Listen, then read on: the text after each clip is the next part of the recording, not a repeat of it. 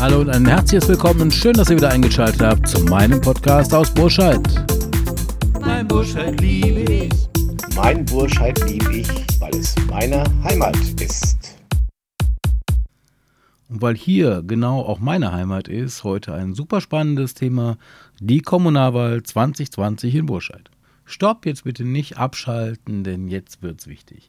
Wenn wir von Wahlen sprechen, muss ich ganz klar sagen, wir sind in einem Land, wo man das große Glück hat, wählen zu dürfen. Und wer wählen darf, ist ein sehr freier Mensch. Und wenn man ein freier Mensch ist, muss man permanent aber auch für diese Freiheit kämpfen und was tun. In unserem Grundgesetz, einem sehr schlauen Buch, das unsere ja, ich sag mal, Urväter nach dem Krieg ähm, sich ausgedacht und zusammengefasst haben, steht eine ganz wichtige Geschichte drin. Da steht nämlich drin im Artikel 28, dass in Kreisen und Gemeinden das Volk eine Vertretung haben muss und diese Vertretung muss allgemein, unmittelbar, frei und gleich in geheimen Wahlen gewählt werden. Was das genau bedeutet, klären wir gleich noch. Es gibt eine Besonderheit dabei, denn bei der Kommunalwahl ähm, sind auch Staatsangehörige aus Mitgliedstaaten der Europäischen Union berechtigt teilzunehmen. Das gilt nämlich für Landtags- und für Bundestagswahlen so nicht. Es gibt also drei klare Voraussetzungen für die Kommunalwahlteilnahme. Zum einen ein Mindestalter, dann, dass der Hauptwohnsitz in der Gemeinde ist und dass man nicht vom Wahlrecht ausgeschlossen ist. Das Kommunalwahlrecht äh, liegt in der Gesetzgebungskompetenz der Länder, also der Bundesländer, und äh, alles, über das wir jetzt hier sprechen, bezieht sich also auf das Land Nordrhein-Westfalen. In Baden-Württemberg, Hessen oder Bayern können die Spielregeln etwas anders sein. Eine weitere Besonderheit im Kommunalwahlrecht, ähm, um halt eben vielen ja, Gewissens- und Gedankenströmungen die Möglichkeit zu bieten, mitzubestimmen, äh, ist, dass es keine Sperrklausel gibt. Das heißt, viele von uns kennen die klassische Sperrklausel 5%. Das wird immer bei den Bundestagswahlen gerne diskutiert. Wer diese 5%-Hürde nicht schafft, kommt nicht in den Deutschen Bundestag. Das gilt so in der Kommune, in eurer Stadt letztendlich nicht. Auf zur Wahl.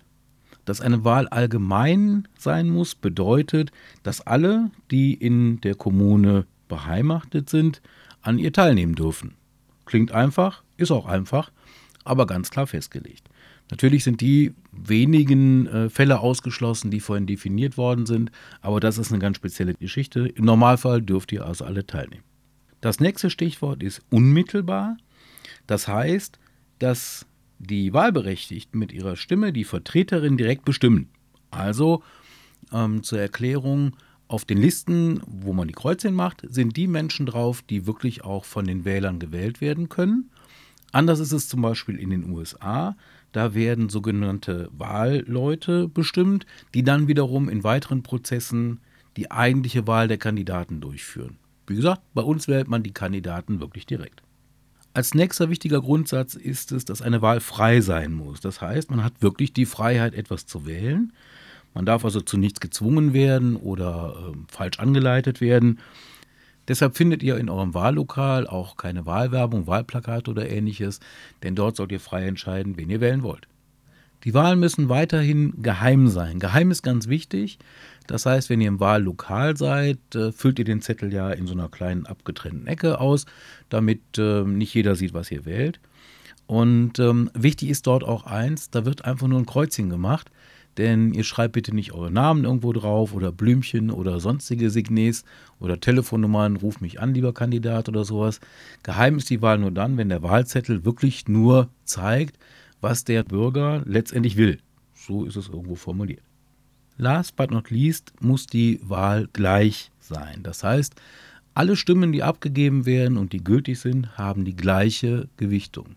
Egal, ob ihr ein Haus habt oder eine Wohnung mietet, egal, ob ihr viel Geld oder wenig verdient oder welchen Job auch immer ihr ausführt, alle Stimmen werden gleich gewertet und ausgewertet. Das ist ganz, ganz wichtig. Alle diese Grundsätze werden äh, im Wahllokal überprüft. Die Leute, die dort sitzen und Wahlhelfer sind, sind eingewiesen, wie man damit umgeht, wie man zum Beispiel für die geheime Wahl sorgt, dass auch da ähm, nicht mehrere Menschen in der Kabine sind, etc. etc. Ein Grenzfältchen, würde ich mal vorsichtig sagen, ist die Briefwahl. Denn ihr könnt euch vorstellen, dass die Briefwahl geheim ist, also ihr alleine entscheidet, wen ihr ankreuzt. Darauf muss der mündige Bürger selber achten. Also passt bitte auf, dass Omi, Mutti oder Papa nicht euch über die Schulter guckt oder der Sohnemann mit sein Kreuzchen macht. Auch die Briefwahl sollte wirklich jeder für sich alleine ausführen, denn dann ist sie geheim und entspricht den Ideen derer, die damals das Grundgesetz geschrieben haben und für ein ordentliches Wahlverfahren sorgen wollten. Soweit die Rahmenbedingungen und jetzt kommt zum Wählen. Wen wählen wir denn? Naja, jetzt gibt es hier keine Wahlempfehlung, aber ich erzähle euch mal, wie man überhaupt wählbar wird. Bis zu einem Stichtag, der in unserem Fall hier in Burscheid der 27. Juli war, das ist nämlich schon vorbei, ähm, kann man beim Wahlleiter der Stadt einen Kandidatenvorschlag abgeben. Und dieser Vorschlag ist einfach davon getragen, dass er von einer bestimmten Anzahl Unterschriften unterstützt wird. Das sind keine Wähler, die diesenjenigen dann schon gewählt haben, sondern ähm, das sagt einfach nur aus, dass diese Menschen, die unterschrieben haben, der Meinung sind, dass der entsprechende Kandidat einer ist, den man wählen kann. Die ähm, Menge der Unterschriften, wie gesagt, definiert sich über die Stadtgröße. Es gibt einen weiteren Weg, auf diese Listen zu kommen. Das ist der Weg, den viele vielleicht eher kennen und bedenken, nämlich der über eine Partei auf eine solche Liste zu kommen. Eine Partei, ähm, die in Land und Bund zum Beispiel vertreten ist, hat die Möglichkeit, eine Liste aufzustellen mit ihren Kandidaten und einzureichen. Da wird dann über eine Versammlung der Mitglieder dieser Partei diese Liste entsprechend bestimmt und gewählt und dann eingereicht. So, diese Listen, von denen ich spreche, die sind eigentlich dafür zuständig, nachher die Menschen in den Stadtrat zu setzen, die wirklich dann die Geschicke hm, im politischen Sinne der Stadt bestimmen. Und es gibt dazu ja meistens, zumindest bei uns hier, noch eine weitere Geschichte, nämlich die, dass der Bürgermeister parallel zum Stadtrat gewählt wird. Das ist insofern wichtig zu bemerken, denn ähm, der Bürgermeisterkandidat läuft sozusagen parallel zu den Kandidaten, die für den Stadtrat äh, sich aufstellen lassen. Und deswegen gibt es dafür auch eine eigene Spalte, in der ihr ein Kreuzchen machen könnt. Ihr könnt also irgendeine Partei wählen und einen Kandidaten. Ihr könnt auch nur einen Kandidaten wählen und die Parteien offen lassen. Ihr könnt auch nur eine Partei wählen. Also man hatte die freie Wahl und zwar für die nächsten fünf Jahre in dieser Stadt. Interessant ist in unserem Fall, dass die Kandidatur zum Bürgermeister nicht an spezielle Qualifikationen gebunden ist. Also man muss, wenn man Bürgermeister werden will, also sich da aufstellen lassen will zur Wahl, nicht irgendwelche Vorqualifikationen haben, eine besondere Ausbildung oder eine besondere Lehre oder ein Studium, sondern das Gesetz sieht vor, dass quasi jeder Bürger einer Stadt, wenn die Bürger der Meinung sind, zum Bürgermeister der Stadt werden kann. Ja, soviel zu den Kandidaten, die er auf den Listen findet. Ähm, sinnvoll ist es sich wirklich vorher damit zu beschäftigen, was sind das für Leute. Also ich rate jedem, die Zeit ist lang genug, mal sich anzuschauen, anzuhören, die Leute auch im Internet zu googeln oder auf der Straße zu treffen, soweit das in diesem besonderen Jahr in Corona-Zeiten möglich ist, sich ein Bild zu machen, mit wem habe ich da zu tun. Denn man sollte seine Stimme ja auch mit einer gewissen Verantwortung abgeben und sagen, okay, für die nächsten fünf Jahre sind das die Menschen, die ein Stück weit die Geschicke unserer Stadt bestimmen werden. Ein paar Besonderheiten, die hier für uns in Burscheid gelten, die also vom Land Nordrhein-Westfalen bestimmt worden sind, sind zum einen die Wahlperiode, die beträgt bei uns nämlich fünf Jahre. Das ist mal vor ein paar Jahren korrigiert worden, damit der Wahlprozess einfacher ist und der Stadtrat und der Bürgermeister sozusagen parallel gewählt werden vom Datum, dass man dann auch gemeinsam in eine Amtszeit gehen kann.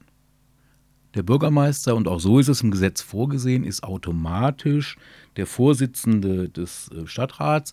Das ist einfach so hinterlegt und äh, macht ja auch Sinn. Er ist ja letztendlich die Brücke zur Verwaltung, denn dort ist er auch in unserem Falle der Chef der Verwaltung gleichzeitig. Hier in Burscheid und in NRW gibt es zwei Arten von Wahlrecht, und zwar das äh, aktive und das passive Wahlrecht. Ist ein bisschen verkorkst vom Wort, aber ist ähm, relativ einfach zu erklären. Also aktiver Wähler, das seid ihr, ist man, wenn man 16 Jahre alt ist und eine bestimmte Zeit hier in unserer Stadt wohnt und lebt. Und passiver Wähler ist man, wenn man 18 Jahre alt ist, weil erst dann darf man sich auf eine Liste der zu Wählenden aufstellen lassen. Da ist halt so eine Spanne von zwei Jahren zwischen. Wenn ihr 17 seid, könnt ihr euch nicht als Bürgermeister oder als Ratskandidat aufstellen lassen. So ist es im Gesetz vorgesehen. Gewählt wird hier in Burscheid in 16 sogenannten Wahlbezirken. In diesen Wahlbezirken ist immer eine bestimmte Anzahl von Einwohnern zusammengefasst. Und ähm, das hat damit zu tun, dass man nachher sagt, ein Kandidat, zum Beispiel einer Partei, könnte einen solchen Wahlbezirk als Direktmandat holen und wäre dann sofort im Stadtrat. Oder er könnte halt prozentual, also in der Gesamtauszählung aller Stimmen für die Stadt nachher in den Stadtrat kommen. Das kommt einfach ein bisschen auf die Ergebnisse an. Die Auszählverfahren dazu klingen ganz kompliziert, sind sie aber eigentlich nicht, weil die Anzahl der Gesamtsitze im Stadtrat definiert ist und da wird nachher verteilt, dass man sagt, die Bürger haben so und so und so entschieden nach bestimmten Prozentsätzen und so werden die Sitze nach der Größe der Parteiergebnisse nachher ja, zugeordnet. Für die Wahl zum Bürgermeister gilt ein etwas anderer Prozess. Wenn einer der Bürgermeisterkandidaten im ersten Wahlprozess, also in unserem Fall am 13. September diesen Jahres, mehr als 50 Prozent der Stimmen erlangt, ist er damit gewählter Bürgermeister. Wenn das nicht so ist, kommt es zu einer sogenannten Stichwahl. Die war mal zwischendurch abgeschafft, wir haben sie jetzt aber wieder. Das bedeutet, dass die zwei Kandidaten, die prozentual die meisten Stimmen bekommen haben, 14 ähm, Tage später wieder zur Wahl stehen und dann wird entschieden, wer von den beiden Kandidatinnen und Kandidaten letztendlich Bürgermeister dieser Stadt werden wird. Interessant in diesem Zusammenhang ist auch eins, anders als der Stadtrat kann, das ist allerdings sehr theoretisch, ein Bürgermeister auch abgewählt werden. Also das ist eine Geschichte, die nicht ganz so häufig passiert, aber es ist vorgesehen im Gesetz. Dafür muss eine bestimmte Anzahl an Menschen der Meinung sein, das ist der falsche, ja, der falsche Mensch auf dem Posten, den müssten wir abwählen, dafür kann man eine entsprechende Eingabe machen. Oder der Stadtrat kann auch, wenn er bestimmte Gründe hat, dafür sorgen, dass ein Abwahlverfahren in Gang gesetzt wird. Wie gesagt, das ist ein sehr theoretischer Prozess. Ich glaube, das ist noch gar nicht so oft in diesem Land vorgekommen. So, ihr Lieben, ich habe, glaube ich, mal versucht, dieses, dieses Thema Kommunalwahl etwas auseinanderzuziehen, denn eine Sache liegt mir ganz, ganz doll am Herzen. Wir alle, die hier in Buchscheid leben, sind ein wichtiger Teil dieser Stadt. Und wir wollen alle, dass in dieser Stadt vernünftig, ordentlich und nachhaltig äh, regiert wird und die Geschicke der Stadt auch vernünftig gelenkt werden. Und dazu gehört, dass ihr euch an der Wahl beteiligt. Denn nur wer sich beteiligt und darüber seine Meinung abgibt und sagt, die und die und die Partei oder die und die und die Wählergruppe oder auch derjenige Mensch ist der, den ich als richtigen sehe an der Stelle. Nur wenn ihr das tut, denke ich, hat man auch die Gewissheit, dass seine eigene Meinung mit vertreten wird. Natürlich muss man immer dran denken, mitvertreten hat am Ende des Tages mit Kompromissen zu tun, denn die Menschen im Stadtrat werden alle nach bestem Wissen und Gewissen ihre Ideen einbringen und man einigt sich dann auf die besten Wege für die Zukunft. Deswegen ganz klar mein Aufruf, geht wählen, denn die Kommunalwahl ist für mich die wichtigste Wahl, denn hier werden wirklich die Geschicke vor Ort bestimmt. In diesem Sinne wünsche ich euch eine gute Wahl und vor allen Dingen einen schönen Morgen, Mittag, Abend, Nacht und Tschüss.